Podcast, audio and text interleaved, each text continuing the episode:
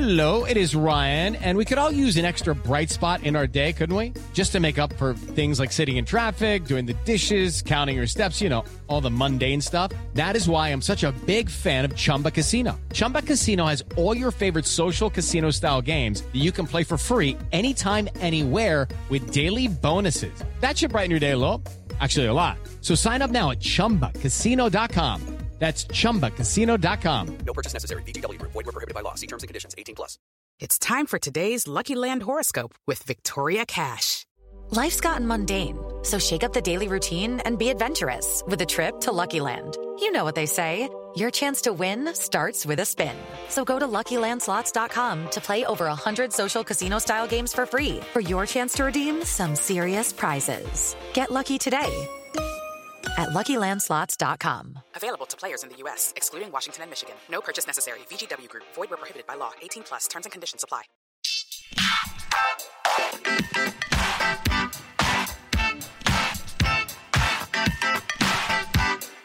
Hi, everyone, and thank you for tuning in to the 219th episode of Awards Chatter, the Hollywood Reporters Awards podcast. I'm the host, Scott Feinberg, and my guest today is an actress slash producer who has been one of America's sweethearts since she was just 14 years old, Jessica Biel.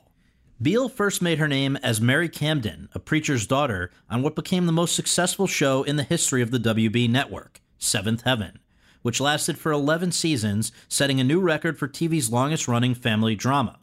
She was a regular on it for the first six, after which she left to focus on college for a few semesters and then on films.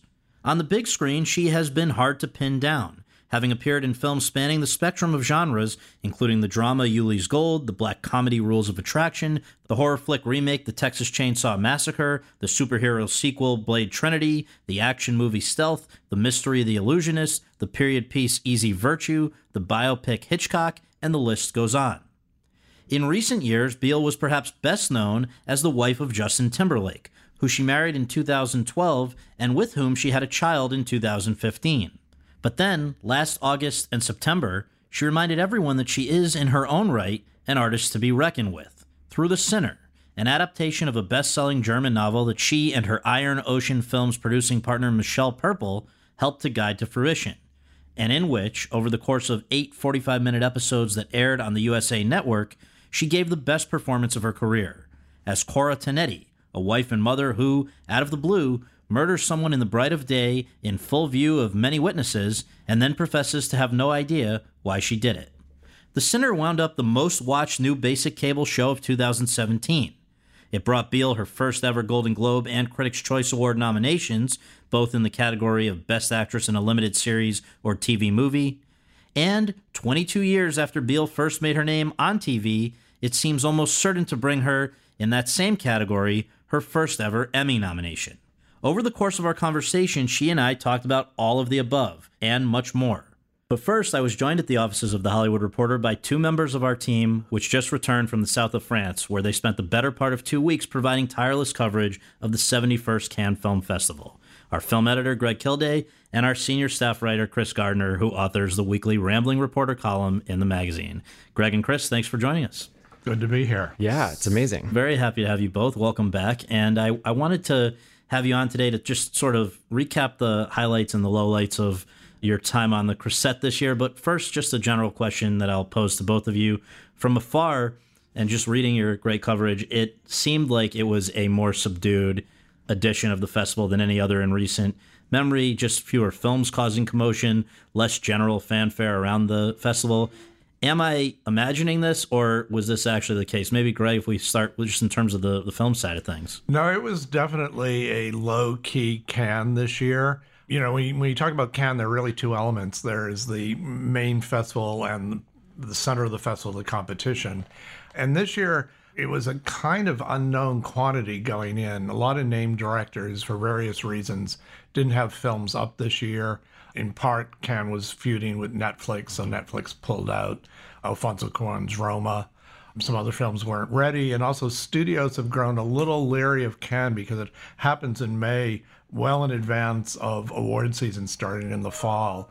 But to add to that point, Greg, just quickly, of the last 10 Best Picture Oscar winners, only one did not first screen at one of the fall film festivals. That was The Artist, which did premiere at Cannes, but played at the Fall Film Fest. So you're right. It's not, and there's only ever been one film that won the Palme d'Or at Cannes and also won Best Picture. So sorry to interrupt, but that was just to your point. No, and and I think this year we certainly didn't see a major awards contender emerge from Cannes, with the possible exception of Spike Lee's BlacKkKlansman. Mm-hmm. It got a very strong reception. I think it'll be in the awards conversation. But mostly the films that we saw this year at Cannes, and ultimately there were some good films and films that got critical recognition. Mm-hmm. But at best, they will be considered foreign film contenders yeah. come awards time. And Chris, yeah, what about just Chris the general the scene? Yeah, yeah. Tell, you saw a lot of these films that did play there, and I want to ask you about that, but also just the general stuff that surrounds the festival. It, it seemed like there was less of it. Yeah, that's true. I mean, it's hard to follow Greg Kilday, who is the the real Cannes guru and the veteran.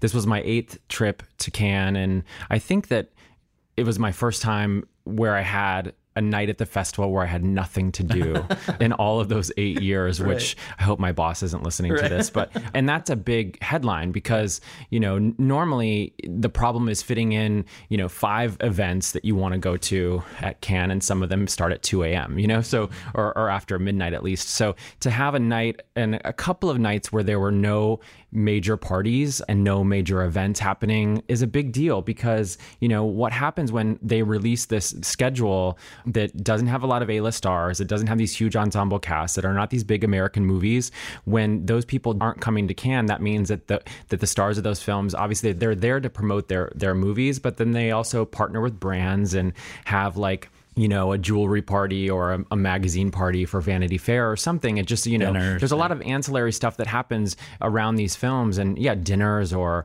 other just like sort of promotional opportunities and where you might be able to go to a big party. And so when they don't have that, the brands pull out, some of the magazines pull out. HBO didn't have a party this year. Vanity Fair didn't have a party this year. You know, there's a guy, Charles Finch, who's, who's a big social guy who always has a party at Cannes every year and he wasn't there this year either. And then you, you don't have like Greg mentioned, there was no Netflix and and Amazon had a movie there, but they didn't have a big party. And so, you know, that that seems to be where all like the social conversation is these days in LA. Like, what is Netflix doing? What is Amazon doing? What are the streamers doing? What is Hulu doing? And then when you when you have the absence of that in Cannes, it's it's really noticeable. I think Cannes really owes a big debt of gratitude to Cate Blanchett this year, because in the absence of a lot of stars to walk the red carpet, they really relied on this year's jury, which Kate headed and so every night she's out there in a different outfit, yeah. looking great and you know, supported by a few others like Kristen Stewart, who is also on the jury. Yeah. Yeah, that's a good point because, you know, it's one thing to say it's a low key Cannes, but then when you look at the jury, it was anything but low key. Right. I mean, to have a president as, as, strong of an actress and, and an activist and also uh, a fashionista as Cate Blanchett and backed by Ava DuVernay and Kristen Stewart and other really highly regarded people in the film business yeah. like Denis Villeneuve. And, you know, that creates a lot of headlines too. So it's hard to say, oh, it's a low key Cannes and not follow it up with like, the fact that this jury was was really a list and, right. and they made a statement. Well, let's talk about somebody who was not there this year, and that is, of course, Harvey Weinstein. How much was his absence felt there? Because this for him was a number of different things every year. It was a place where he would unveil movies. It's a place where he would acquire movies. It's a place where he was very involved with amfAR, which I'll ask you to explain what that is and and where that stands now. And it's also, unfortunately, one of the places where he was misbehaving, to say the least. So I want to ask how his absence was felt in those different areas. Greg, there's no Weinstein Company movie there or being acquired by the Weinstein Company there. Let's start there. Yeah, I mean, I think you can argue in recent years his power at Cannes was declining. But that being said, every year Weinstein's would call together the press and buyers for a presentation of their upcoming schedule. And of course, that didn't happen this year since, in effect, there's no Weinstein company. It's, it's just been sold in a bankruptcy proceeding. So, in that ballyhooed sense, he was missing except his name came up at closing ceremonies and really one of the most dramatic moments in, in any Cannes event. Asia Argento, the Italian actress and director, was called up on stage to present one of the awards. And before she presented the award, she spoke out and, and said quite bluntly she had been raped by Harvey Weinstein at Cannes, which was his hunting ground, and that there were others in the audience who had aided and abetted them, and sooner or later they would be exposed as well. It kind of took the audience's breath away. Yeah. Chris, that was certainly uh, uh, caused a lot of chatter what Asia Argento had to say there. Also, though, amfAR, can you just explain what it is, why they are such a big presence at Cannes, and how he's caught up in all of that still, even though he's gone. I mean, he really almost took this thing down, right? Yeah, I mean, in the weeks leading up to Cannes, there were, and probably maybe even months, but there were a number of headlines involving Harvey's uh, association with amfAR because he had engaged in, in what many people describe as some really shady fundraising activities by donating some prizes for the auction for amfAR, and then some of the money that they were were getting from this, and it was for the musical that he was launching in New York, Finding Neverland, right.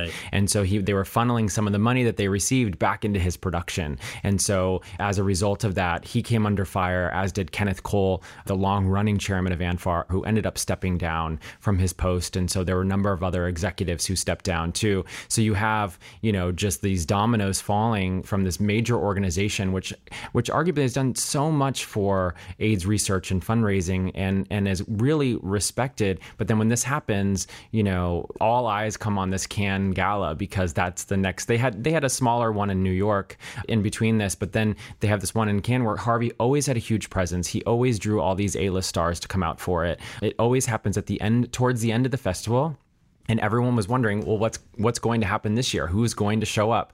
And the answer was not a lot of A-listers showed up. You know, we had a reporter there, Rhonda Richford, who saw Kristen Stewart walk the carpet and then leave and not actually attend the event. And then, you know, there were a few people there, Adrien Brody and some other people, but by and large, people stayed away, and it was just filled with mostly international supermodels and and some regular faces like Heidi Klum, who always shows up and is a longtime supporter of amfAR, and you know, you have Alessandra Ambrosio but but when you don't have you know the A-list stars like Nicole Kidman or Cate Blanchett or these people that were already on the ground, Nicole wasn't there obviously, but Kate was, and you don't have these people show up, and I think a lot of people just maybe stayed away because it's not the best time to be associated with an organization who's still trying to figure out how they move forward in the wake of scandal. Right. About Asia Argento, I, I was on the phone with her just a couple of days before she showed up in Cannes. I was I was actually on the ground in Cannes finishing my cover story on Rose McGowan, and I, I spoke to Asia and and mentioned to her that that I had met her in Cannes in 2001 or 2002. I can't remember what, what year it was when she was there for the J.T. Leroy movie. You know, she was on the rise, and uh, and I mentioned you know we had met before, and she almost started crying instantly when I when I reminded her of that, and because she had said what a hard year that was for her because it was when she claims that she was raped by Harvey Weinstein, and just the fact that she was able to come back to Cannes, a place that holds such such dark memories for her, was a huge thing for her and and something that she had thought a lot about and something that Rose was really obviously involved in and the planning of that. So it's just you know it's, it's it was a big moment like Greg said, but one that she had been sort of mulling over for some time. Mm-hmm. Women were front and center not only in terms of the jury, not only in terms of Asia Argento sort of representing in a way all the women that Harvey has been accused of doing things to, but also there was a red carpet moment that I think got a lot of people's attention. And I wonder between the two of you if you can just explain what happened and why that was significant. I, I thought it was interesting because the festival seems to have blessed this, even though it was in a way critical of the festival. So, Greg, do you want to start on that and then we'll go to Chris? Well, of course, you know, with the Time's Up movement over the past year, there's been added scrutiny about how women fare in the film business. And Cannes, being one of the film business's high profile events, has always had very few women in the competition. This year it had three films directed by women out of 21. Some of the sidebars had a, had a better track record. So going in, the festival faced that criticism.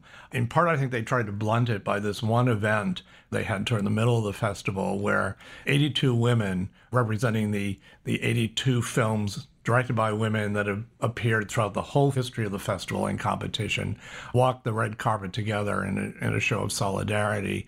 And then the next day had festival director Terry Frémaux signed an agreement that they will work much harder to bring the number of women filmmakers up to parity with, with those of men. Yeah, and it was it was a powerful moment. I mean, you had you know led by Cate Blanchett and Agnes Varda, who who read a prepared statement, and it was organized by this French movement called 50-50 by 2020, and it was a really powerful moment. Like Greg said, it as you mentioned, Scott too. It's sort of critical of the festival by looking back at at their support of women or their lack of support of women over the years, but it took this moment to take over the carpet and this carpet is known for sort of the fashion and the glamour of all of, of all of it. And they switched it and made it just a you know made a political statement about the future of the film business. And so you know and it's something that we felt for the weeks leading up to it of just the conversations ar- around women in the film business but then also too just at the festival they had this event on the carpet. They also had a panel discussion. And then I attended the Kering Women in Motion Awards where Patty Jenkins was honored. And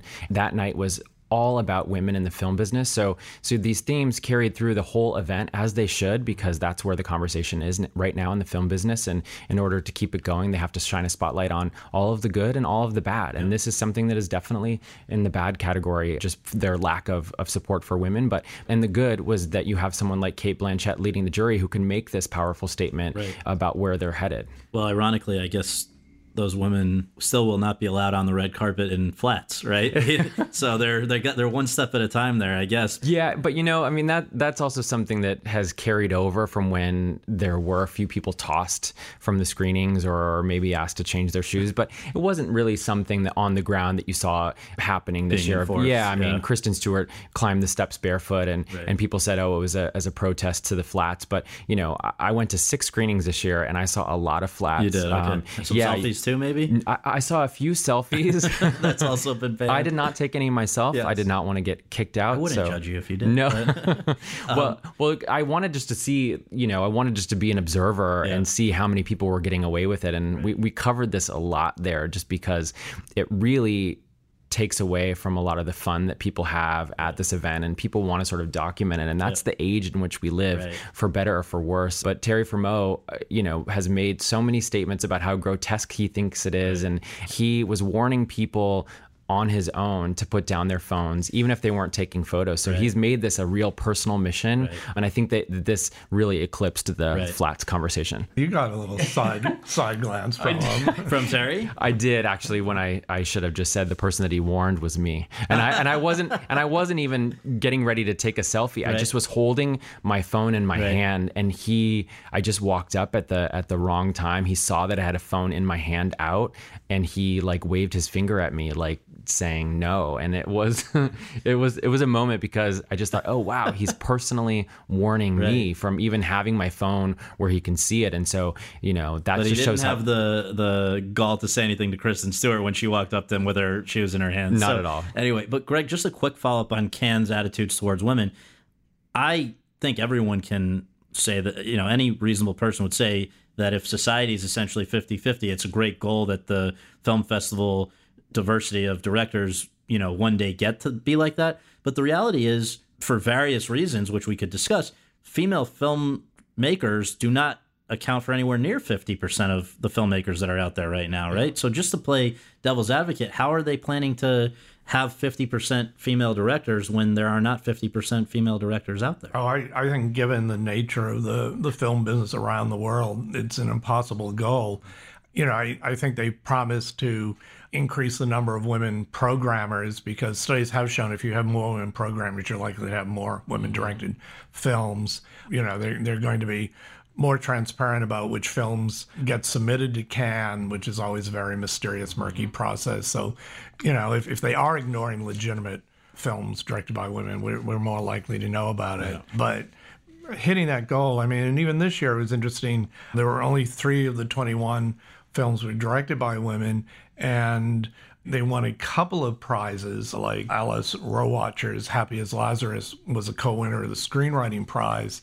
But the women directors did not win the top prizes. Mm-hmm. So even the jury, as much as I know they would have loved to have given the Palme d'Or to a, to a woman filmmaker, it didn't happen this year. And we should note, just for the record, what were the top prize winners overall this year? Well, the grand prize went to the Japanese film Shoplifters by Hirokazu Kore-eda. But number two, the Grand Prix was won by Spike Lee's BlacKkKlansman. And, and given that in 1989 he feels he was overlooked when he arrived with Do the Right Thing and didn't win the Palme d'Or this year.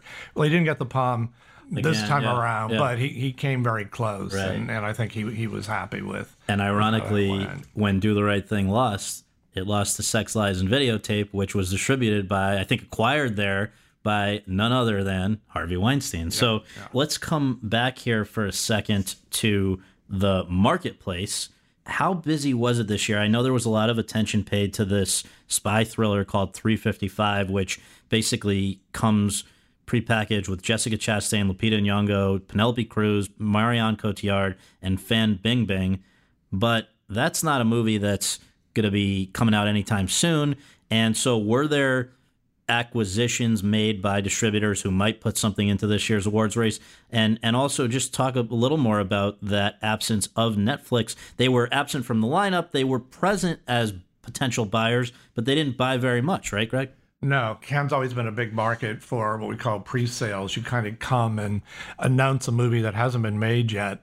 And what was interesting this year is that the big pre-sale movie was this film about five women spies. Now we're not going to see it anytime soon. There's no script for it yet. But in the past, that sort of pre-sale hullabaloo would have been a movie like The Expendables with Sylvester Stallone parading down the Right. So this year it did reflect the the changing times. right and and maybe it's not the worst thing to have fewer of the Golan and Globus type uh, stuff that used to dominate Cannes. But Chris, let's go to another movie that caused a splash there this year. What the hell is going on with Lars von Trier? This guy was banned from Cannes for the last seven years after making, I think, pro Hitler related comments at the festival back then. Now he, he got out of jail and they he premiered his new film, The House That Jack Built. This is a guy who's got great talent. I thought Dogville was one of the great movies I've seen in recent years, but he also just seems to feel a need to try to shock people. And in this case, there were a lot of walkouts, right? That's true. Yeah, I'm glad you mentioned Dogville is one of my favorite movies of all time as well. And everyone was wondering, will Lars von Trier show up? And and you know, in the days leading up, we we still didn't know because he's also famous for not flying, so he has to drive. And so you know, we had we had been tracking that pretty closely. And then all of a sudden, you know, the red carpet opens for his movie, and and there he is. And there was a, a huge reception for him when he walked into the Palais, and he got a standing ovation, marking his first time, as you mentioned, since coming back. And then the movie begins, and you know, this was a, a study of a serial killer with some very graphic scenes of mutilating women and murdering two young children, and that you know was too much for a lot of Cannes attendees, and and so dozens of people walked out. But you know, this is a, a theater that also seats two thousand three hundred people, so to have a couple hundred, I think it was you know I said dozens, but I think that led up to like you know a couple hundred people who walked out Right. who didn't want to sit through that. You know, on one hand, you, you have people saying that sort of torture porn has no place in the festival right now. But then you have other people saying it's Lars von Trier. What do you do you expect? expect? I mean, Well- but this, I think a lot of people say even pushed the boundaries for him Yeah. and was not something people really wanted to sit through while they're wearing tuxedos and fancy gowns. But at the same time, you have to imagine that is exactly the response that he probably was Yeah. expecting and probably the response that he had wanted. I think it's yet to be fully resolved, but I think Bjork, who starred in his, was it Dancer in the Dark, was the movie she did with him. She's recently come out and said that he was inappropriate or implied. I don't know if she even directly named him, but it was clear that she was referring to him that he had been inappropriate with her. So between the Nazi related stuff and the sexual misconduct, he's really making a name for himself here. Beyond, too bad it can't be more about Dogville and things like that. Well, but- interesting. He didn't do a public press conference this year, which is what got him in trouble Yeah. the last time around It kind of Yeah. All right, so let's close on a semi fun note, I guess, which is the big out of competition showcase this year was Solo, a Star Wars story, which is going to open here stateside on Friday. It literally came with a lot of fireworks there. I know it was a kind of a big thing, on top of the fact that Alden Ehrenreich, Emilia Clarke, a lot of the people associated with the movie were there for that big unveiling.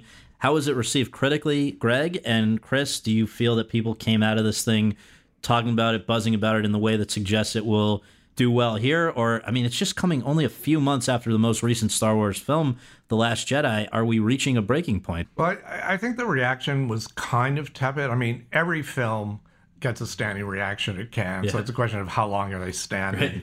The one for this movie was relatively short. But on the other hand, that red carpet crowd isn't made up of fanboys who are obsessing about every detail in the Star Wars universe and Han Solo first made his run through the galaxy. I think also, though, what, what tempered it a bit was it already had had a world premiere in Los Angeles. Right, So it wasn't absolutely the first time people were getting a look at the movie. Chris?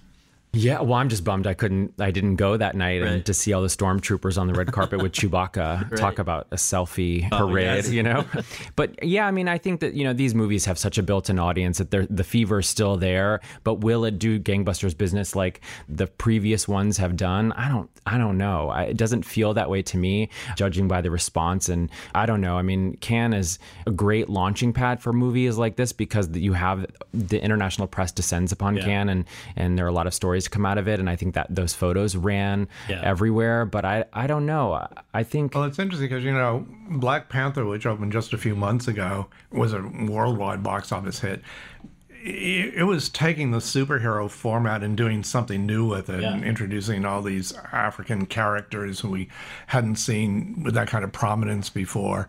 You know, here it, it is a, a multi ethnic cast, which is nice to see. I mean, we're getting younger versions of Han Solo and interesting backstory about how he and Chewbacca meet. Is that enough? Yeah, sure. I mean, there's loads of people who've grown up with Star Right. Wars, and they're going to have an opinion pro or con whether this movie does the character of Han Solo justice. Right. But as you say, it is uh, one more Star Wars movie is coming very quickly on the heels of the last one. Well, it was nice though that just because you bring up Black Panther, it did have a presence at Cannes this year, right? I saw Ryan Coogler was there. I don't know if it was for a special screening, but it was. It brought me back to the last time I I was covering the festival. There was 2013, and this very low profile. I know it had been at Sundance already, but basically Fruitvale Station, this movie that was still fairly under the radar, hadn't opened, shows up with Coogler, Michael B. Jordan, Melanie Diaz, and Octavia Spencer, and set Ryan on the path to where he is now. It's been amazing to see how much Cannes happen there. in five I mean, years. actually, they showed Black Panther as the first movie in the program they have called Movies on the Beach. At night, there's an outdoor screening of a movie, literally on the beach. And then he did sit for a two hour masterclass conversation. it's nice to see that can can have that kind of uh, effect of helping a career get launched. And I mean, he's really the toast of the industry at the moment. I think so. Good to see him back there. Greg Kilday, Chris Gardner, thank you for joining us. thanks for having us. Okay, us. thank you. And now for my interview with Jessica Biel. Over the course of our conversation at the offices of The Hollywood Reporter, the 36 year old and I discussed a wide range of topics. Among them, how, at such a young age, she wound up acting, then making visits to Hollywood for pilot season, and ultimately landing her first major job on Seventh Heaven. What it was like morphing from a kid into an adult in front of the world, complete with acts of rebellion like cutting off her hair and posing for a Gear magazine photo shoot that proved hugely controversial. Why, after a brief time at college, she returned to the industry as a full fledged adult in a highly eclectic group of films and struggled to keep the focus on her acting abilities and ambitions while many others were focused on her beauty, fashion, and style. Why she ultimately grew frustrated at the opportunities that were being offered her, or lack thereof, and teamed with Michelle Purple on a production company, Iron Ocean Films.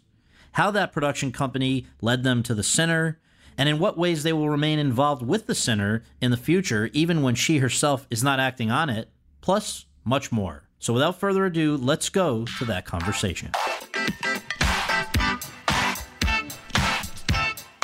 Jessica, thanks so much for joining us. Appreciate it. We always begin with just some basics. Where were you born and raised? What did your folks do for a living?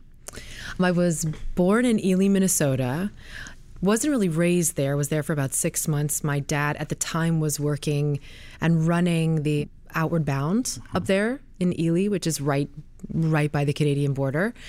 My mom at the time, I don't believe that she was working full time. She was a flight attendant for mm-hmm. a, a while and was helping my dad, helping him get through grad school. I mm-hmm. think she was typing all of his papers at night. Wow. When he would work all during the day, he would come home, then she would type and and then and then she would work at night. I don't know what she was doing at the time.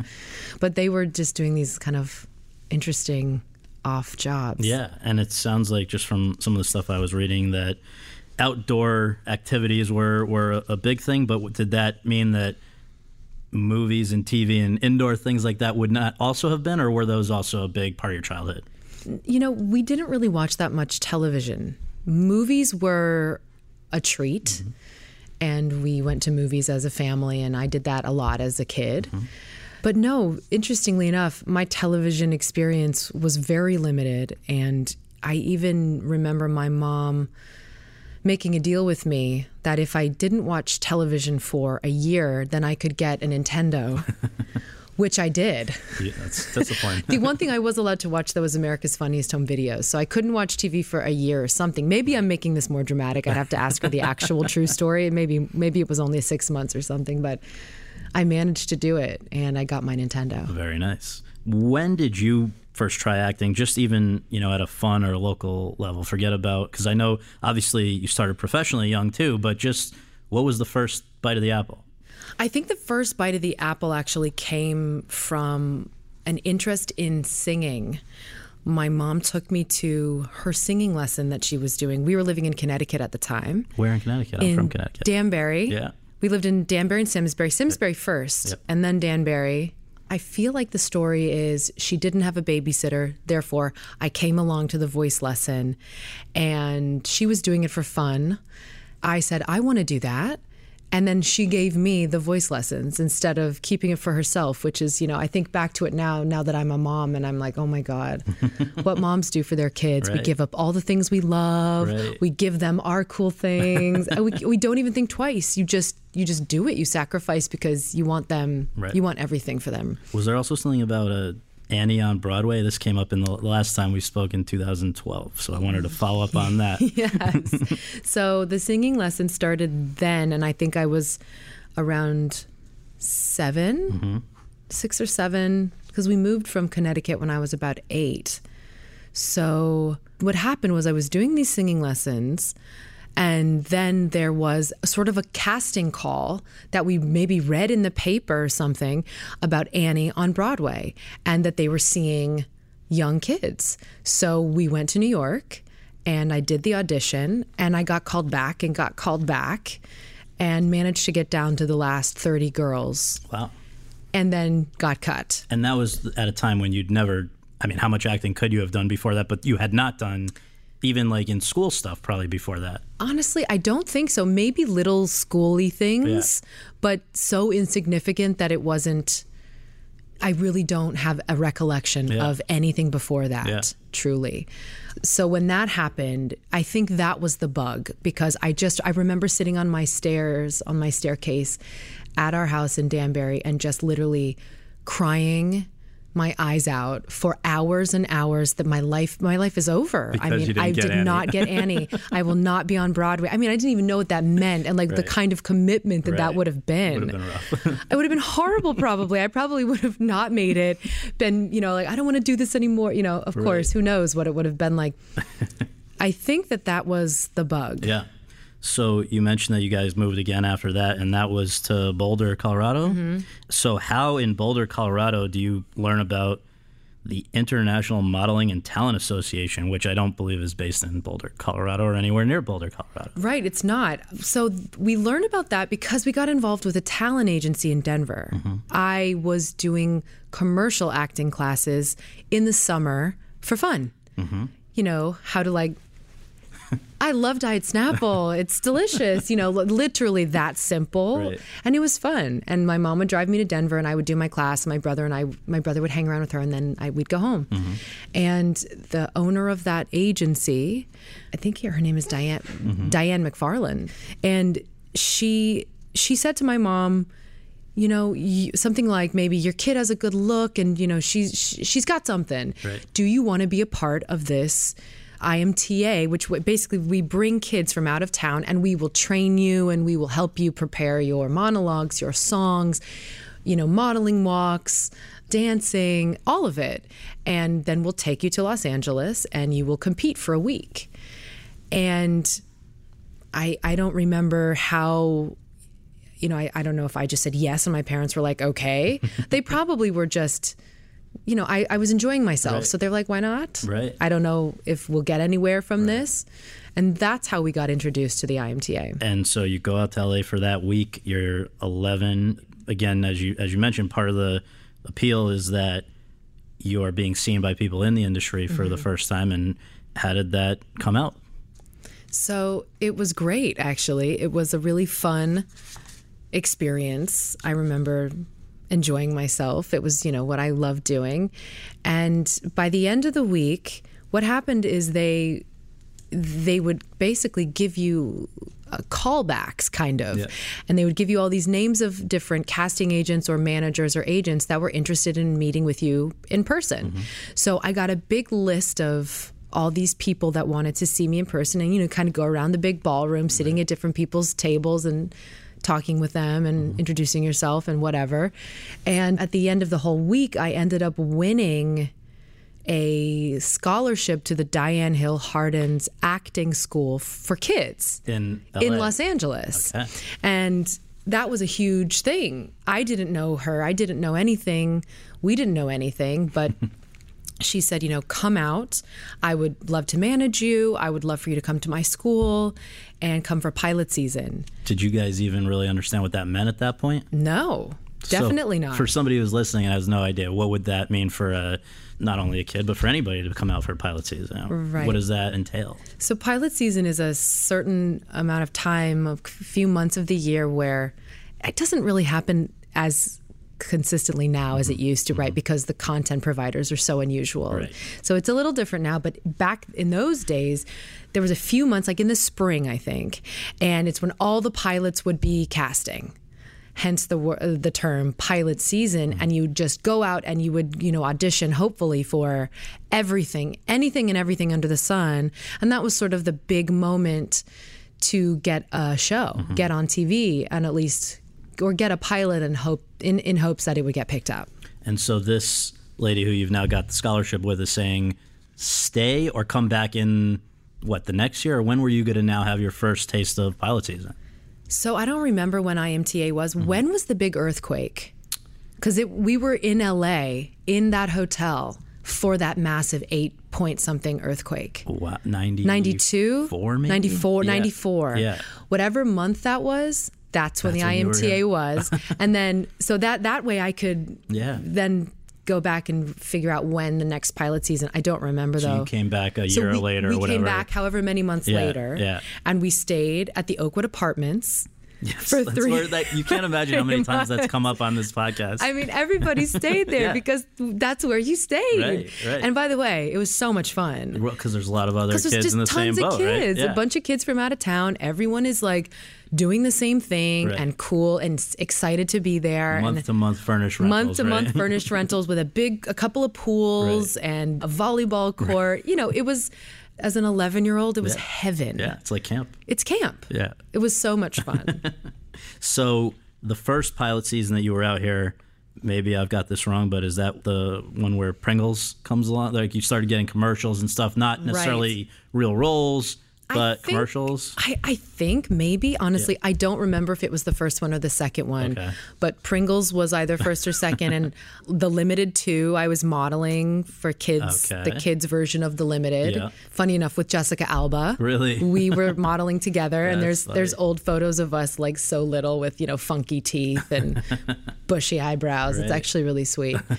Uh, we were doing that, and that was kind of it. It was wasn't very much. I really didn't. I didn't really strike anything at And that point. And logistically, how would this work? So would both your parents be out here for whatever three months with you, or would it be a rotation, or how would you make it work? Mainly it was my mom. My mom and my brother would come Mm-hmm. sometimes. I believe he would come for a while, but my dad was always at home with my brother. And then maybe they swapped on and off. I was never without guardians Yeah. ever.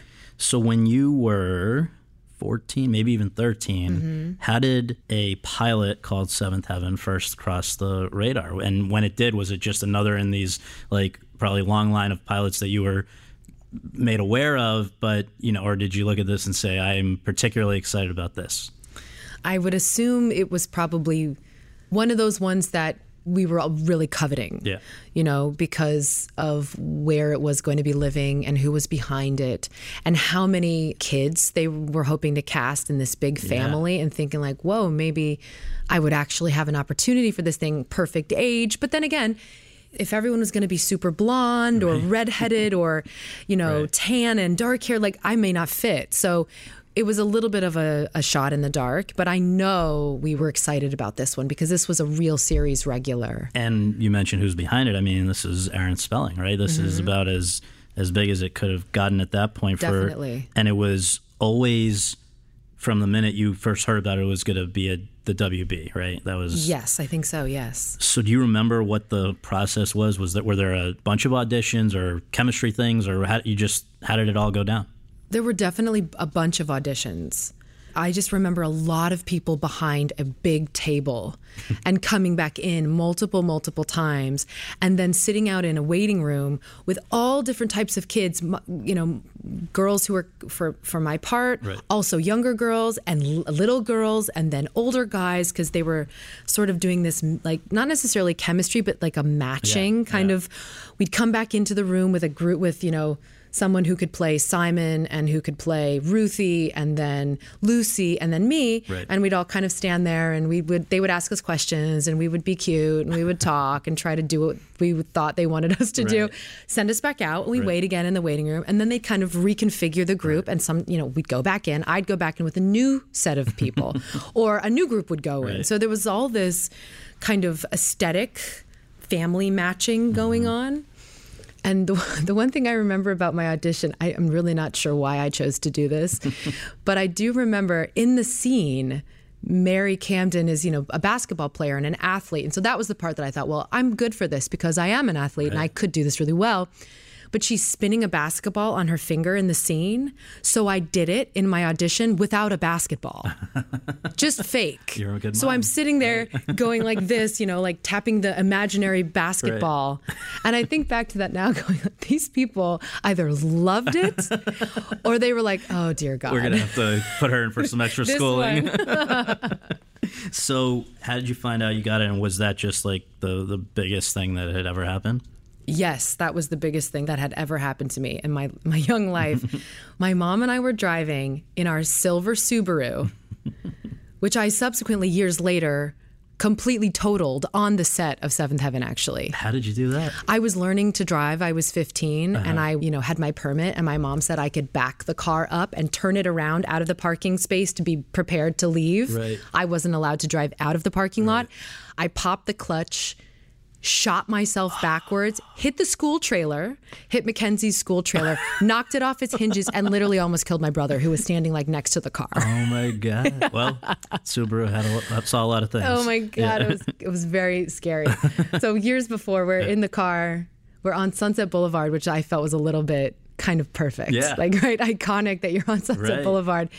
And Diane, my manager, called us and my mom had it on speaker and she said, You got the part. And my mom pulled the car over and we just screamed and beat the steering wheel and jumped around, you know, in our seats and just screamed and screamed our heads off from, you know, forever. Now we should note that this was for a pilot.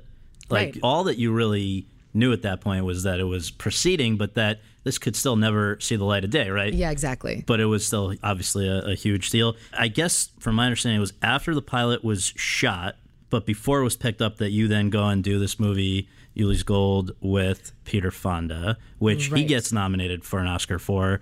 Means a lot of people are now going to watch it and also see you. How important was that? So that happened literally right after I get Seventh Heaven. Then I get this other thing, which was the mm-hmm. second greatest thing that ever happened to me in my, in my life. And that was a cool audition, I remember, because I had gone in all dark makeup and short skirt and like kind of rough looking and really tried to create the part. Right. So that was fun. You know, I enjoyed that. It was just so exciting. You know, I didn't really at the time understand who Peter Fonda was. And You weren't um, watching Easy Rider? I wasn't watching Easy Rider, which was probably a good thing. Right, I don't yeah, know. right. But yeah, so so we shoot the pilot, and then I go and I shoot this film in Florida in this really small, kind of beachy, tiny, tiny town in Florida. Had the greatest time. Had had so much fun and didn't have any really understanding of you know anything in terms of him being nominated and people was your first movie. this was my first film ever and it was extra cool because we got to go to the sundance film festival with it the first time i've ever done that Right. we did that a, a while after the film was released or maybe right right before its Mm-hmm. actual release i don't even think i remembered like none of that made any sense to me nor did i care it was just i was excited to be there right, right. So you come back, Seventh Heaven gets picked up, and now you have to go to work on a show that's got to put out 22 episodes a, Right. a season, which is a lot. How did you acclimate to having a full time job for the first time? I think it was just so fun and so exciting and so nerve wracking and so new. And everybody was nice. Everybody was cool. It was such a warm set to be on. And I knew nothing else. I knew no different, really, besides the movie set that I was just on, which was kind of the same thing because Peter's a lovely person. But did this mean that you were now, so you're presumably moving, you're now living in LA? Right. You're, which I guess would mean one of your parents you're not going to be seeing at at all times. Your friends you're not going to be seeing anymore from back home for, you know, unless sporadically. true. You're out of your old school. A lot of things in your own life are changing, and you've now got a full time job that's a lot of hours at the age of Right. 14. Well, now that you're saying it, it sounds terrible and really hard. I don't know. How did we do that? I don't even know. Right. I, I don't have any recollection of being scared or having a hard transition. I mean, I think working a lot of hours probably was a real change, Yeah. and also going to school, of course, because there's a you know whole school So that was on element, tutoring or right? what? On-set Yeah. tutoring Yeah. with Beverly Mitchell, and we were the closest in age, so we had school together, and then David and Mackenzie kind of had school, sort of, and Barry was out of school, so we had a lot to do. You know, our day was pretty full, and it was it was pretty exhausting. I think I remember, but it was fun. Yeah. You know, there was. It, it wasn't deep. It wasn't heavy. I mean, it's also probably why I look back at my performance on that show and I cringe sometimes because it's just it's just not good. You feel that way, really? Well, yeah. I mean, I was so young and I and I hadn't really had all that much training and I hadn't really I had had almost no experience. So you were on there for the first six seasons, and then sporadically, I guess seven, eight, and ten. What's it like when you're having to play a character over that long a period of time? Like at any age, but but particularly at that age when people maybe don't have the attention span they will grow into. Like, do you just get sick of the person after a while, or or did you somehow really connect with this character, or what was the also on a show like that, like any show, there's, you know, I would imagine there's limitations of what the range of experiences and emotions and whatever you could have with the one character is. How did you feel as time went by? I mean, I think I definitely sort of butted up against those limitations and those boundaries for a multitude of reasons. Mm-hmm. Because, yeah, you you know, you can only do so much with a particular character on specifically on a show like that. Mm-hmm. You know, we really had to sort of stay in the boundaries of a somewhat religious family and teaching lessons. And you know when you're 16 14 15 16 you get to a point where you're like oh man i just want to do something different. I just want to cut my hair and i just mm-hmm. want to dye it a different color and I, you know i can't do all these things because i have this contract and i'm But you did do. did well, you I do that right? I At did. I, point? I did cut my hair, and I got in a lot of trouble for that. um, when I had to apologize to everybody, which is sort of the theme with my experience on Seventh Heaven. I was like always apologizing. Isn't it funny? Like now, the stuff that people do, it, it, it makes that look. Like, I mean, we were angels. Right, we were right. really. Why do you think the show was as popular as it was for as long as it was? Just to go over some stats, it lasted 11 seasons. Again, you were there for fully six and parts of three others. It got the largest audience of anything that was ever on the WB network on February 8th, 99. That was when 12.5 million people watched the birth of the Camden twins. Oh yeah. it with its 10th season it passed the Waltons and Little House on the Prairie to become the longest running family drama in TV history. That's it's obviously meant a lot to a lot of people. Why do you think that was? I can only guess that it meant a lot to a lot of people because there wasn't that many things on the air like this. And I think kind of a simple, sort of uncomplicated, with their own functional complications, you know, a family unit like this. I think you can sit down with anyone in your family, young kids, old kids, and you're never worried that something's going to be inappropriate. You know, we're talking about things that every parent and every kid is going through. You're seeing someone uh, close to your age range that you can relate to. And I think it was just kind of one of those sweet kind of nostalgia things that that people just kind of grew up on and they remember with with warmth Yeah. you know that they're like oh yeah i learned i hear people all the time say to me i remember that one episode and i was kind of going through that thing at school and like you were doing that thing and it's really sweet you know It's sad because I don't know if sh- if somebody would even greenlight a show like that today. It feels like every even kids grow up so much faster. It's not been that long, but it just does feel like almost like a, a great time capsule. I don't know if like now they'd be talking about you know sexting or something. It would be a very different thing, but it would probably be very different yeah i don't know it is kind of like a time capsule thing yeah. So during hiatuses, though, which I don't know, how many months of the year would you not be doing the show? only about three Were you using those months as vacation or, or going out for other things? I had read, and I don't know if it's true, that at one point you, this would have been late 90s, did you go out for American Beauty? I don't think I auditioned for it. Yeah. Maybe I was being considered, Right, right. but I've heard this before. And mm-hmm. when I think back in my memory, it's confusing to me if it actually happened or if it's something that I was just, that I'd heard. Right, right. I don't know. I don't remember. Just to come back to where you were saying you were always having to apologize. Now I think hopefully it's something you can laugh about. But in March 2000, you had a bit of a, a scandal of those days, right? With this Gear magazine cover where I don't even know what Gear magazine is, but I guess that you were 17. It came out when you had turned 18, but it was a pretty risque photo. And the way you've talked about it in other things, you were not happy that you did it once you know it became clear that what it was. But I guess the question is, at the time, even just going back and reading articles at the time, there was a debate where was this a calculated thing? Like I'm now going to be transitioning into more mature roles. It's time to see me not as the pastor's daughter, but you know I can be other things. Or was it actually just a situation gone awry on the set of the photo shoot? I guess it lives in a gray area somewhere around there. Definitely wasn't a calculated move on my part. I was not that smart, you know, to be making these calculated moves. Right. I think I was. I'm 17. I'm a woman now. Right. I'm a grown up now. I'm sexy, you know, like this type of vibe.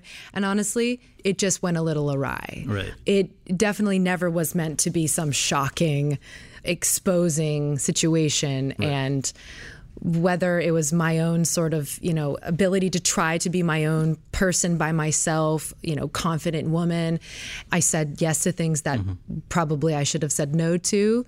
It just was one of those things that got out of hand. Well, and it's sweet though when you know to go back and read it now and just see like you were you were very upset at the resulting controversy, right? You had to you felt that you had to kind of apologize for it or apologize to Aaron Spelling or whatever. Oh, I certainly had to apologize to Aaron Spelling. I mean, I think my entire crew and cast were, needless to say, shocked. it's very different than they what they knew on I the mean, set.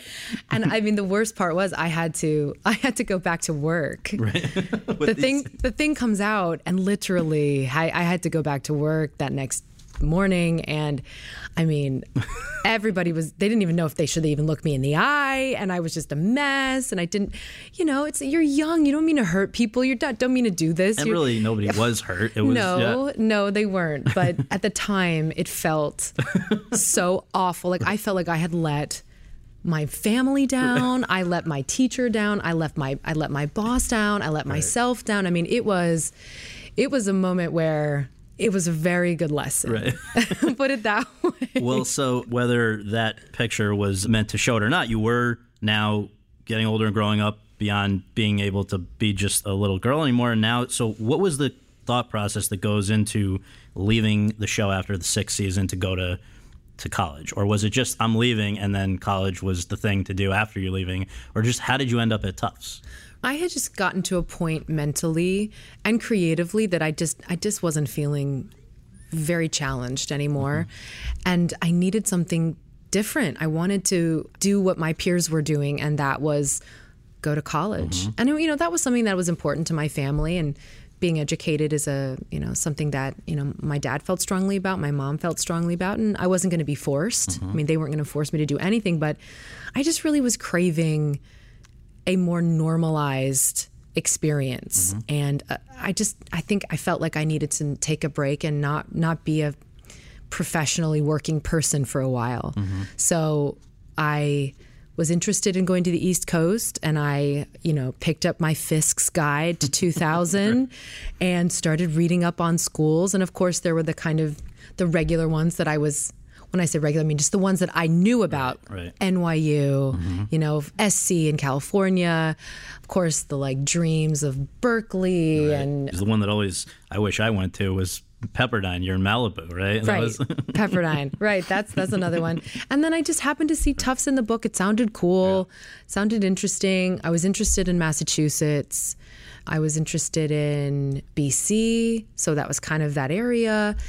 And then I just went to go see a couple of these places one summery day with my mom.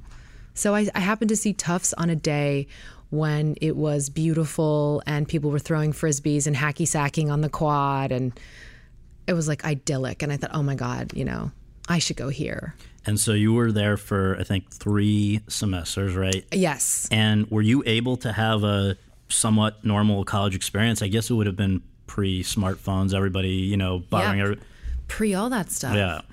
i had a very normal college experience yeah i lived in the dorms mm-hmm. i shared a dorm with a girl i didn't know and who ended up becoming a good friend of mine and i mean i just did everything that every regular old college kid did ate ate in the ate in the dining halls and joined the fun clubs and went out at night and mm-hmm. missed missed class and you know did all that stuff it was so so great So you've said in other interviews that leaving Tufts after that year and a half or whatever to go back to the business was one of the toughest calls you've had to make. What tipped the scale? my intuition is that I felt like, well, if I don't do this now, maybe I won't have another opportunity. Maybe mm-hmm. I'm losing my opportunity. Maybe I'm losing my momentum. I think there's a lot of pressure around the people that you work with that mm-hmm. Maybe when you're super young to like continue that momentum. I think maybe that was part of it. And also, I did miss it. You know, I I loved it and I hadn't really done that much outside of Seventh Heaven. So I was I was hungry for something new and something something else. And when you came back, those first few roles, when you came back, let's just mention a few of them. The very adult black comedy Rules of Attraction, 2002. You have the horror film Texas Chainsaw Massacre, 2004. Superhero film Blade Trinity, 2004. Action movie Stealth, 2005. These seem almost designed to erase any semblance, any any remaining question that you are now an adult and a woman, and you're going to be, you know, doing grown up things and being sexy or whatever it would be. Is that was there a calculation there, or it's just you go from role to role and you take the best thing you can get? I think it's a little bit of both. Yeah. Once again, I I don't believe that that I had any real like calculating going on mm-hmm. necessarily, but I was drawn to different things. I was older. I was, you know, I felt interested in indie films, and so like Rules of Attraction, for example, it just seemed like such a departure. And yeah, I was excited to to explore that part of myself and explore doing that kind of a character. So I think just my genuine interest had changed and I mean, the action films, I don't even really know how that happened. that wasn't definitely you're not. athletic, right? Maybe, yeah, I guess. And so I think that's why uh, initially I felt like, cool, that sounds like fun. Right. I'd like to be a vampire killer. yeah, and I want to train and, you know, build a bunch of muscle and learn how to shoot a crossbow. That sounds awesome with, with Wesley Snipes. Yes, like what a good career move, you know, something totally different. Right. So I think it's just like trying to do different things mm-hmm. and trying to, to carve your path and carve your way and probably making a lot of mistakes along the way. But yeah, it's kind of as simple as that, I guess. Well, and then also the other thing I wanted to ask you is that pretty soon after you came back, now you are an adult. Now you're having to deal with something that you previously had not had to deal with, which was a lot of people writing about or photographing or whatever, just talking about you in a different way. Now you've got Esquire in 2005. You're, you're the sexiest woman alive. You've got a lot of things that are focused on appearance as well. Do you think that? I mean, obviously that's that's got to be a very flattering and nice thing on one level, but do you do you feel that it could also have caused people to take their eye off the fact that you were that you were able to do the primary thing that you were there doing? Was that purely gratifying to have that kind of attention, or did, was it in some ways frustrating? I mean, I think at first it's it's really flattering. You mm-hmm. know, I mean, what do you say? You're like, you guys are crazy. I mean, sexiest woman in the world. Come on, but you know what? You said thanks. I love that. I'm sure. Won't give it back. Right? Yeah, I'll take it. It's flattering and nice. Everybody likes to be complimented in that way, but I think as the years go on and you you know you kind of look or I look back and I and I sort of see the struggles that I had I think every woman in this business somewhat comes up into you know some kind of trying to find the balance between aesthetics and how you feel as a as a human and as a person and how that collides or coincides with your work. Mm-hmm. I think everybody has that experience in some way. So I think at the time I didn't really have that much awareness of it, mm-hmm. but as I was plugging along in my career and and it, hoping for other things and hoping to be taking more serious roles or more dramatic roles or like maybe I could try comedy and mm-hmm. not not feeling like I could make any headway, mm-hmm. that maybe I was it occurred to me that wow, well maybe you know maybe I've done a couple of things in my career that have taken the the spotlight away from my actual craft. Or not that you did anything. That somebody, you know, just the way it sometimes people are treated. It's not like you did something, but I mean, the, it seems like the the a year in which that you like maybe one of many many breakthroughs along the way would have been 2006, where you have both Home of the Brave, which was a very good movie. Maybe not a lot of people saw it, but people in the industry, I think, saw it. And then also the same year, The Illusionist, which I understand was not just handed to you. You had to go and fight for the, that too. These are two movies that, again, with at least within the industry of people who are going to give you future opportunities, they they were pretty you know respected, right? I was excited about those opportunities. I felt I felt respected being able to Yeah. have those opportunities. I'm not totally sure how it looked to anybody else necessarily, but that was the kind of work I was really interested mm-hmm. in, you know, really having to dig into a person's experience that was not my own. And yeah, The Illusionist was a great fight. I, I went in my first audition fully in costume. Wow. It was like a last minute thing. I don't know if someone had been cast and fallen out or got cast and then quickly or they just didn't find anybody. I don't remember, but it was very it was like a really weird quick turnaround. I think they weren't really interested. I had this feeling that they were seeing me out of an obligation as a favor in a, in a way. So I got with a dialect coach and I worked over these scenes. And then I went to the store that used to be on Montana Street in Santa Monica where I lived called Paris 18 or 1902 or something. And I, way out of my price range, bought this vintage skirt and this belt and this puffy sleeved top, which I still have to this day, by the way. and literally went into this audition once again, they were either going to love this or they were going to think I'm a crazy person. I was fully head to toe in costume, Not twirling a basketball. This, not right, twirling a basketball, but you know, it, it was going to go one way or the other. right, right. And I don't know. I think it. I think it helped because I, I they were quickly shaken out of what maybe they could have thought that I am, that I was, or who I am, or what I looked like, and if I would fit in that period. And um, I just went in a couple times and I read with Edward, Mm-hmm. and I got the part, which was probably one of the greatest career moments since that you know initial Seventh Heaven get on Sunset Boulevard. Right. Well, I mean, and I love though because even the next year, so there's this movie Easy Virtue. It's a period piece adapted from a Noel Coward play, and here you are, set in the 30s. You're going out for this, and you said, "quote It was exactly what I was looking for. Something I could throw myself into, where everyone is expecting me to fail." Close quote. And it seems like with a number of these, there's almost this like you're coming up against how do I combat people's preconceived notions of what I can do because I don't think there's a genre here that you haven't covered. That's true. And maybe that's made it hard for people to cat- people like to categorize people or whatever, and maybe it just t- took people a while to figure out, you know, what to make of you, right?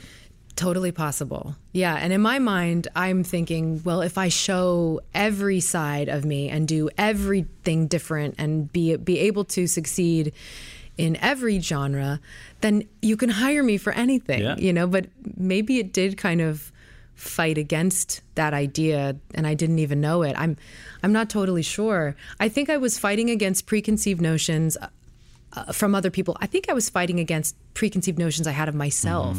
And just that you know that insecurity and that fear of well can you do it Right. you talk a big game about wanting to do all this stuff well you better put your money where your mouth is so i was constantly trying to challenge the very idea of who i am as a or who i was at the time as an artist were there things along the way where you thought because you know all you can control is your contribution to a project but sometimes things around you on a project that you know looks to be one way can go in a very different direction i mean i think the ultimate example of this you get a movie in 2000 or you go to work on a movie in 2008 that is apparently going to be directed by David O. Russell, and it's going to be called Nailed.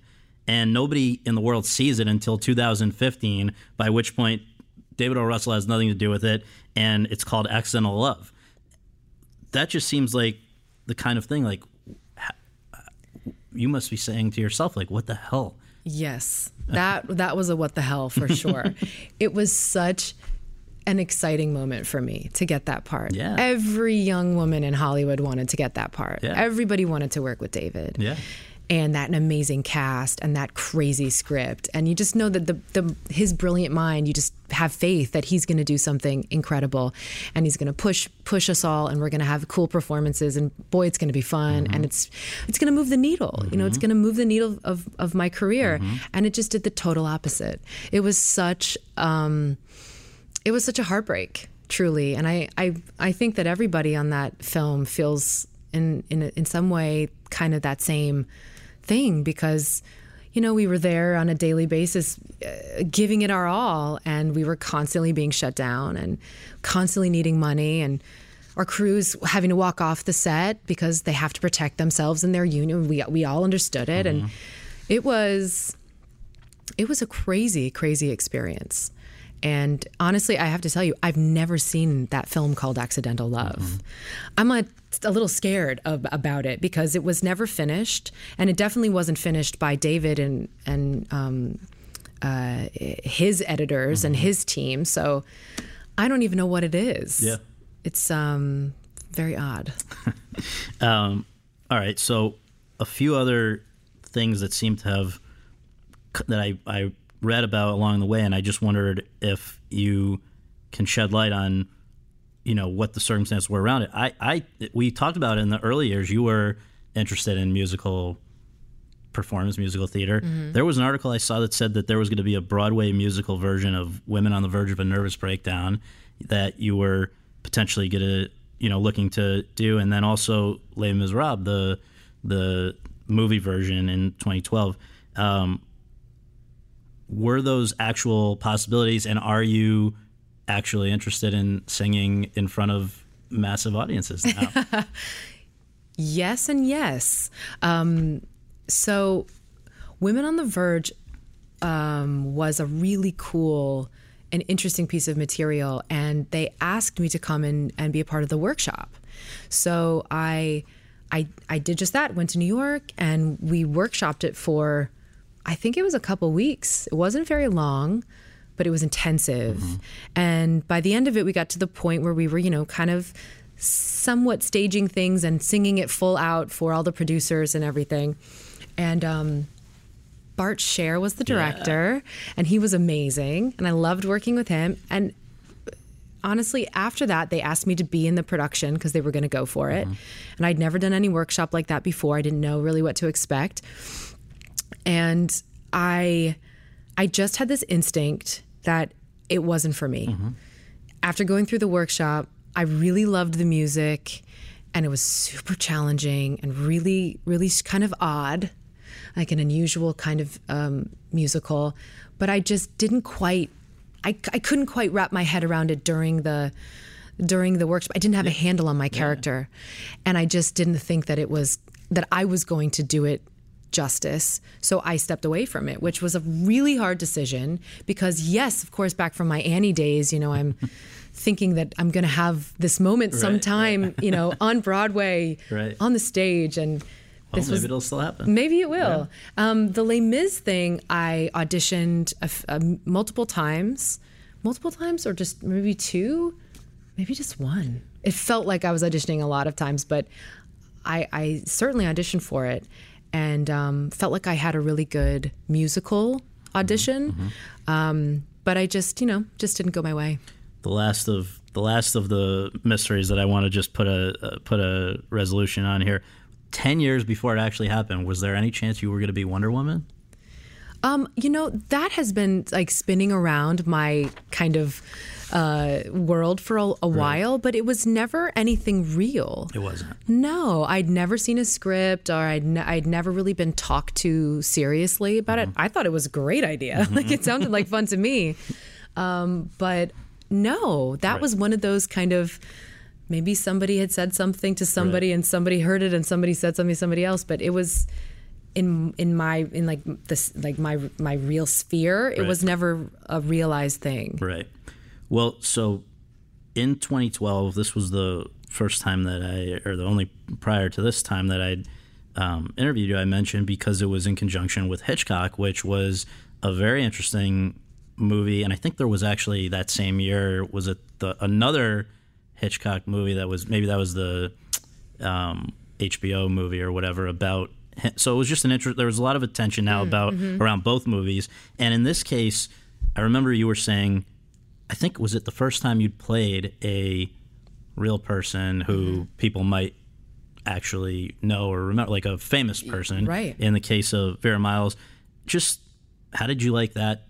You know, type of challenge. It, it's different than obviously playing a fictional person. yes it it's risky it's scary you know you want to do this person justice who's still alive and Vera whose Miles, family yeah, right yeah. vera whose family members are still alive Right. and um she didn't she is completely out of the business at this Right. point and didn't want to talk to me and wasn't interested in really having anything to do with it at all which was kind of a blessing Mm-hmm. because i was i was able to just create the sort of essence of who i thought she Right. she was at that time in her life and not try to create some sort of bad caricature or something of who she is um, I was able to speak to her son, and he kind of gave me some insights as to her personality from his perspective. So it was kind of our perspective of, Mm-hmm. Right, right. of who she was at the time. But it's it's terrifying, you know. You you don't you just want everyone to be happy, and you want people to be excited about the performance, specifically the woman who you're portraying. Right. Um, around that same time, give or take a year or two, maybe before that even, um, or before that came out, something came about. If I believe that's the right chronology, something came about called Iron Ocean Films. What is Right. that? So Iron Ocean Films is a small production company, literally that my friend Michelle Purple and I created. We worked together on Stealth. She was running Rob Cohen's company at the time Okay. and had previously worked with Spielberg and his company. Um, and we were these two young girls on this big boy action movie in the middle of Australia by ourselves and kind of looking around going, is this is this what we want to do? is this what we're doing? Right. This is what we're spending our hard hours on, our life on.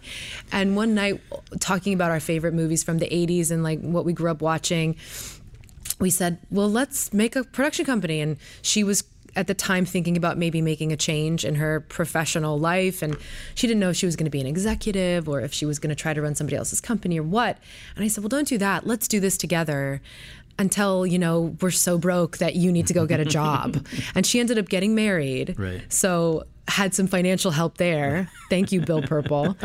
um, and we have been trying to make films and television ever since. and that has included a movie that was went over very nicely at Tribeca maybe six years ago, The Devil and the Deep Blue Sea, um, and uh, even a short film. And you guys have a development deal, right? We did have a development Yeah. deal uh, with UCP, UCP. Uh, which is ha- has been over for a while, which is ironic because they brought us the book. For the sinner, after our deal was done. Oh, how did yeah, that- how did I don't know. happen? I don't know. I just think it was the timing of things. It just happened. you know, because we didn't care. We really Right. loved those people and Right. really loved working with them. So when they brought us that material, we thought, oh, well, this is who cares whether we have a deal or not. Well, so before we dive into the Sinner itself, what is it about producing or executive producing or you know whatever that that actually why is that important to you? Because I mean, I think it would seem like it's just a way to take control of your own fate a little more than if you're just waiting around, right? Absolutely. And I think that's how that's really how it began because I had a hunger for more mm-hmm. and she had a hunger for you know doing something that she really believed in and really loved and telling stories, telling human stories, telling women's stories. And we just you know, I really felt like I needed to take hold of my own career in a different way and just not sit around wait for the phone to ring.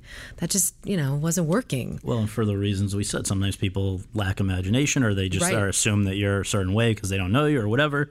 So, I guess you know with some of those earlier projects that you guys made, we you know that was like like the devil and, and the deep blue sea. There, you you're getting a taste of it. You knew you liked it right away, or is it something? I mean, it's got to be. It adds a lot of work too. It's not just like Right. a right. It adds so much work.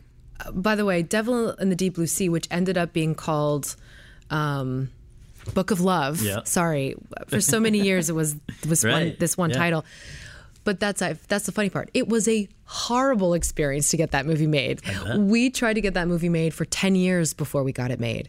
And every time we got a little, you know, forward movement, we'd get excited, something would happen, we'd either lose cast, lose financing, you know, uh, something or lose the option to the script and Michelle and I would look at each other and I'd go, I can't do this anymore. I'm not doing this. I can't. I can't. And then for whatever reason, it would come back around and we would say, oh, we can't abandon this thing. This is, you know, part of us now. So it was the worst, honestly, until we finally got the amazing cast and Michelle's husband, Bill, directed it for mm-hmm. us and Justin did the soundtrack for mm-hmm. us and we just had an amazing experience finally making it. It was not easy. And being a producer is the hardest thing in the world. It is so hard nobody should get it twisted about oh yeah it's just Right, you know right. we just get some money and make a film. And no it is you are fighting tooth and nail for every cent.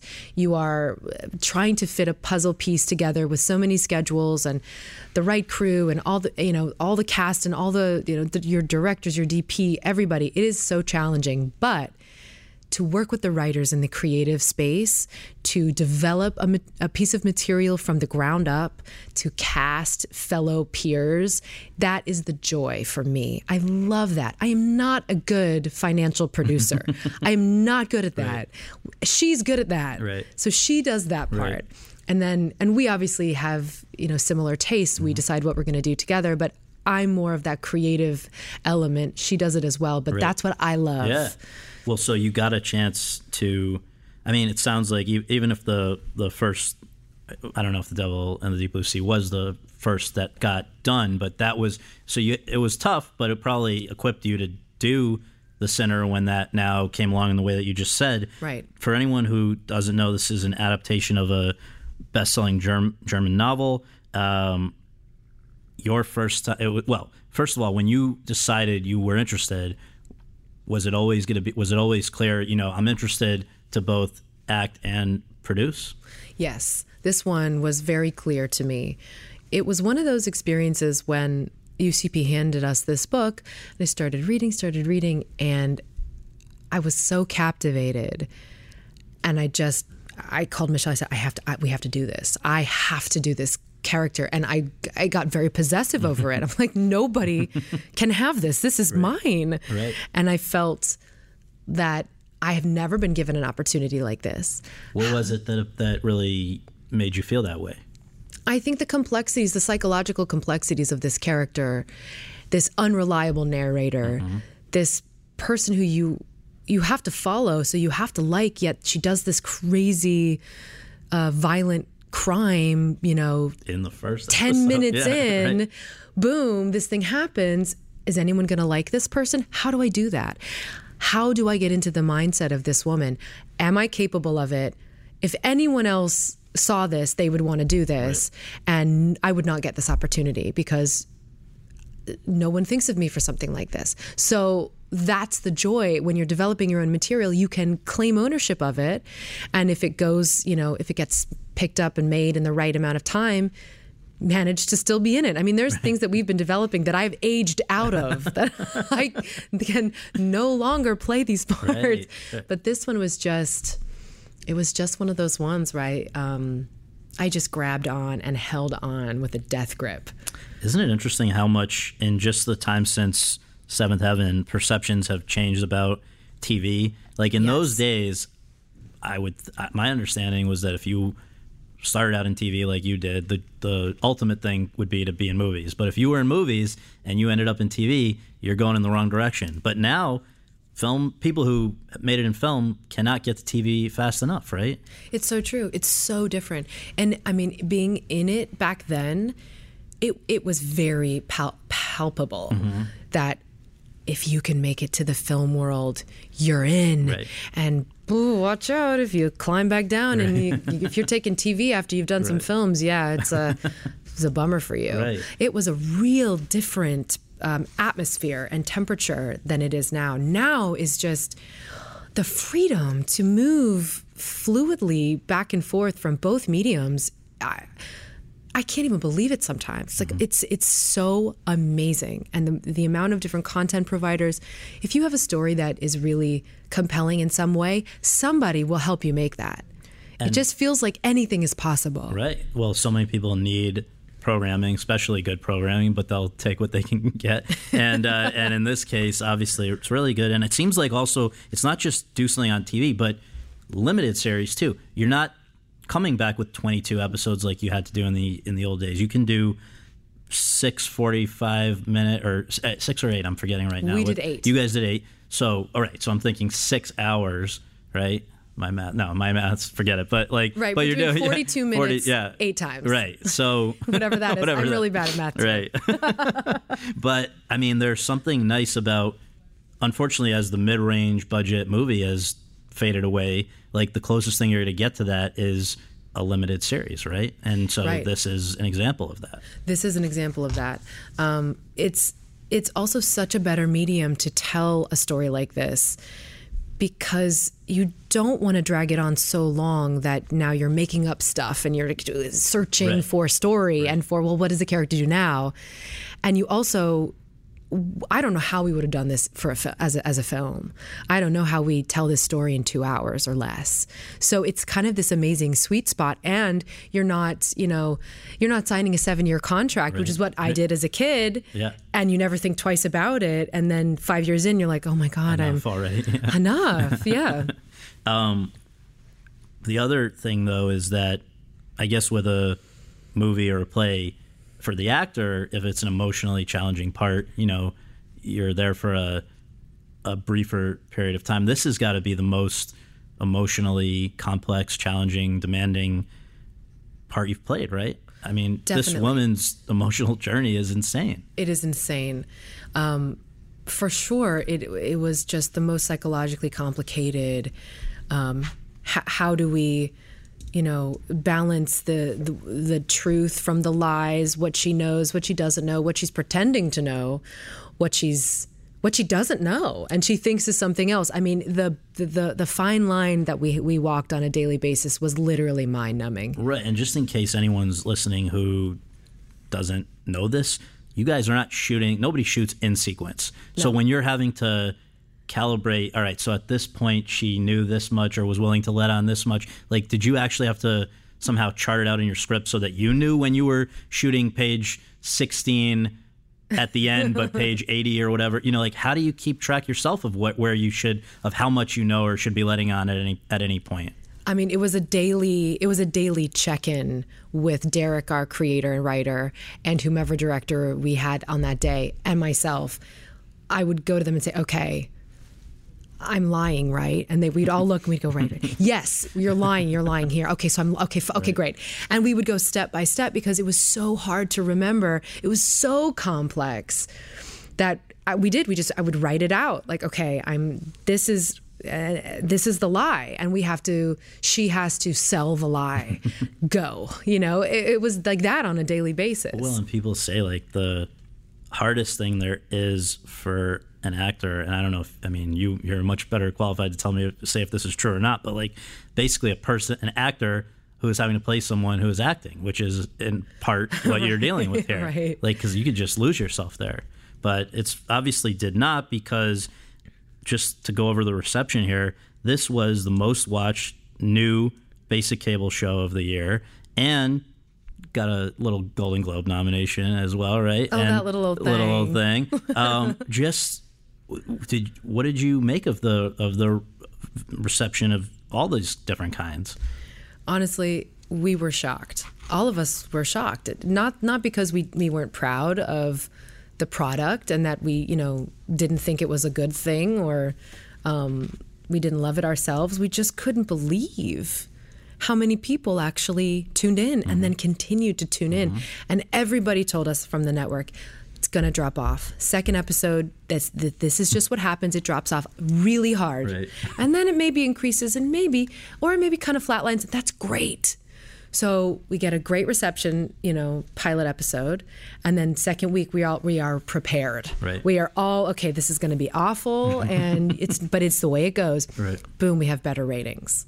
Nobody knew what to say. Yeah, Everybody on set, we were kind of looking at each other like, let's just not talk about it. Nobody say anything. Let's not jinx this thing. Right. And then the next next episode, more ratings and more, and we increased all the way up. Nobody could believe it. I mean, the people who actually know about these kinds of things couldn't believe it. we Yeah, were just crazy. we and what do you chalk that up to? What's the? I mean, aside from the fact that it's good, very good. Like, why are people responding? I mean, it's a very hard question to answer. I don't know 100%, but uh, the only thing that I can really th- I, that I feel like maybe could be true is that the subject matter we're talking about is is hard to talk about culturally. You know, in our society, it's hard to say, "Yeah, this is what happened to me," and boy, it was awful. And I'm I'm a survivor, and I'm going to make it through this, and I'm going to talk about it, and I'm going to feel it, I'm going to mourn it, I'm going to grieve it, I'm going to get through it. And I think that struck a nerve. and a unbelievable timing, right? Because even in just our own industry, a lot of people were having to have that kind of uh, you know moment themselves, and maybe they didn't kill somebody, but they had they've had things happen to them or whatever, and you had to, right? But yes, absolutely. I mean, this character, she she has and has experienced so much different kind of abuse in her life sexual emotional um, physical i mean you, you name it she's experienced it and and it yeah it was just such a topical uh topical topic of con- conversation that's happening. Um it was weird. It's weird how how sort of life is kind of imitating art is imitating life and that happens all the time. So it just must have it just must have been one of those lightning in a bottle things where it was just that incredible timing.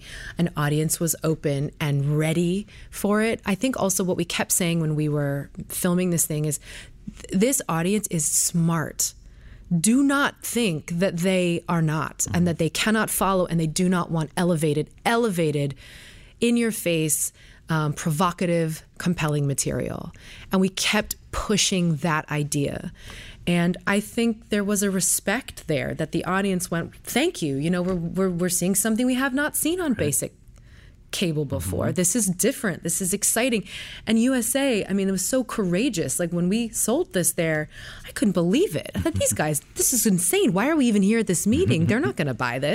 Right, right. They bought it in the room. That's great. It was crazy. So I think this sort of spirit of just kind of splaying your guts out and just like throwing it out on the table and going, let's talk about it. Right.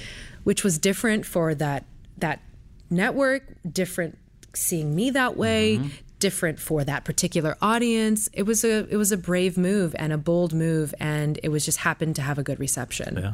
Well, the last question is just two parter. What happens to the Sinner now? I know it's coming back, but are where will you be? What will your involvement be? And then part B is just, you know, if you have a moment, uh, if you've had a moment to sort of stop and like take stock of, we've now been through just in the last hour this whole trajectory of a career that started at a very young age, just like where you are right now. What do you make of it? So um, let's uh, let's do part A and then and then B. Okay.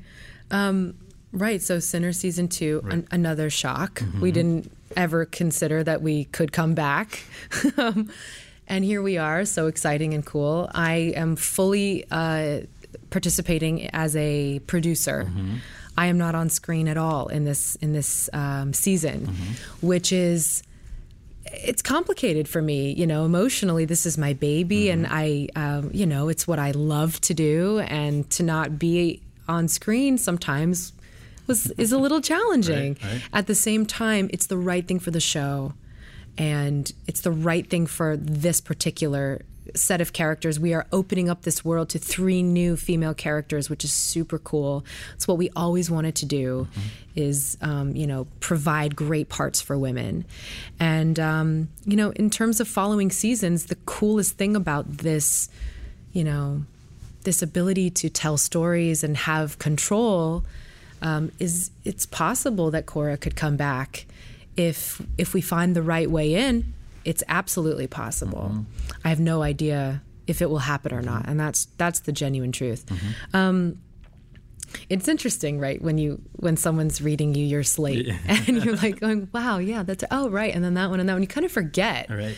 what you've been through and what you've done, and to think about the choices you made at the time that you made them and why. And um, it's just kind of surreal, actually, to to listen to that whole life or career track, and then think that, wow, you know, I'm still here. I'm still doing it. I'm still working. I mean, I'm currently unemployed as an actor. You, you've got some other things uh, to deal with in your own own life, right? You have a few other things going on. That's true, but you know it, that that unemployed actor thing Right. never leaves your body. It's always a little insecurity. You're yeah. always that you know when you're not when you're not hired as an actor Mm-hmm. doing something, you feel that I'm unemployed right now and this could all go away at any second. And Right. I think that's a good thing actually. I think that keeps the spark, the bug, the adrenaline pumping to you know to find that next thing. And um, honestly, I, I just I, I just couldn't be more grateful for all the things that I've done to, to get me here where I'm actually I'm actually really behind something that I'm super proud of and um, have the opportunity to you know tell the stories that I want to tell which is what Michelle and I wanted to do over 10 years ago and holy shit we're actually doing it Well, congratulations, and thank you so much for doing this. I appreciate it. thank you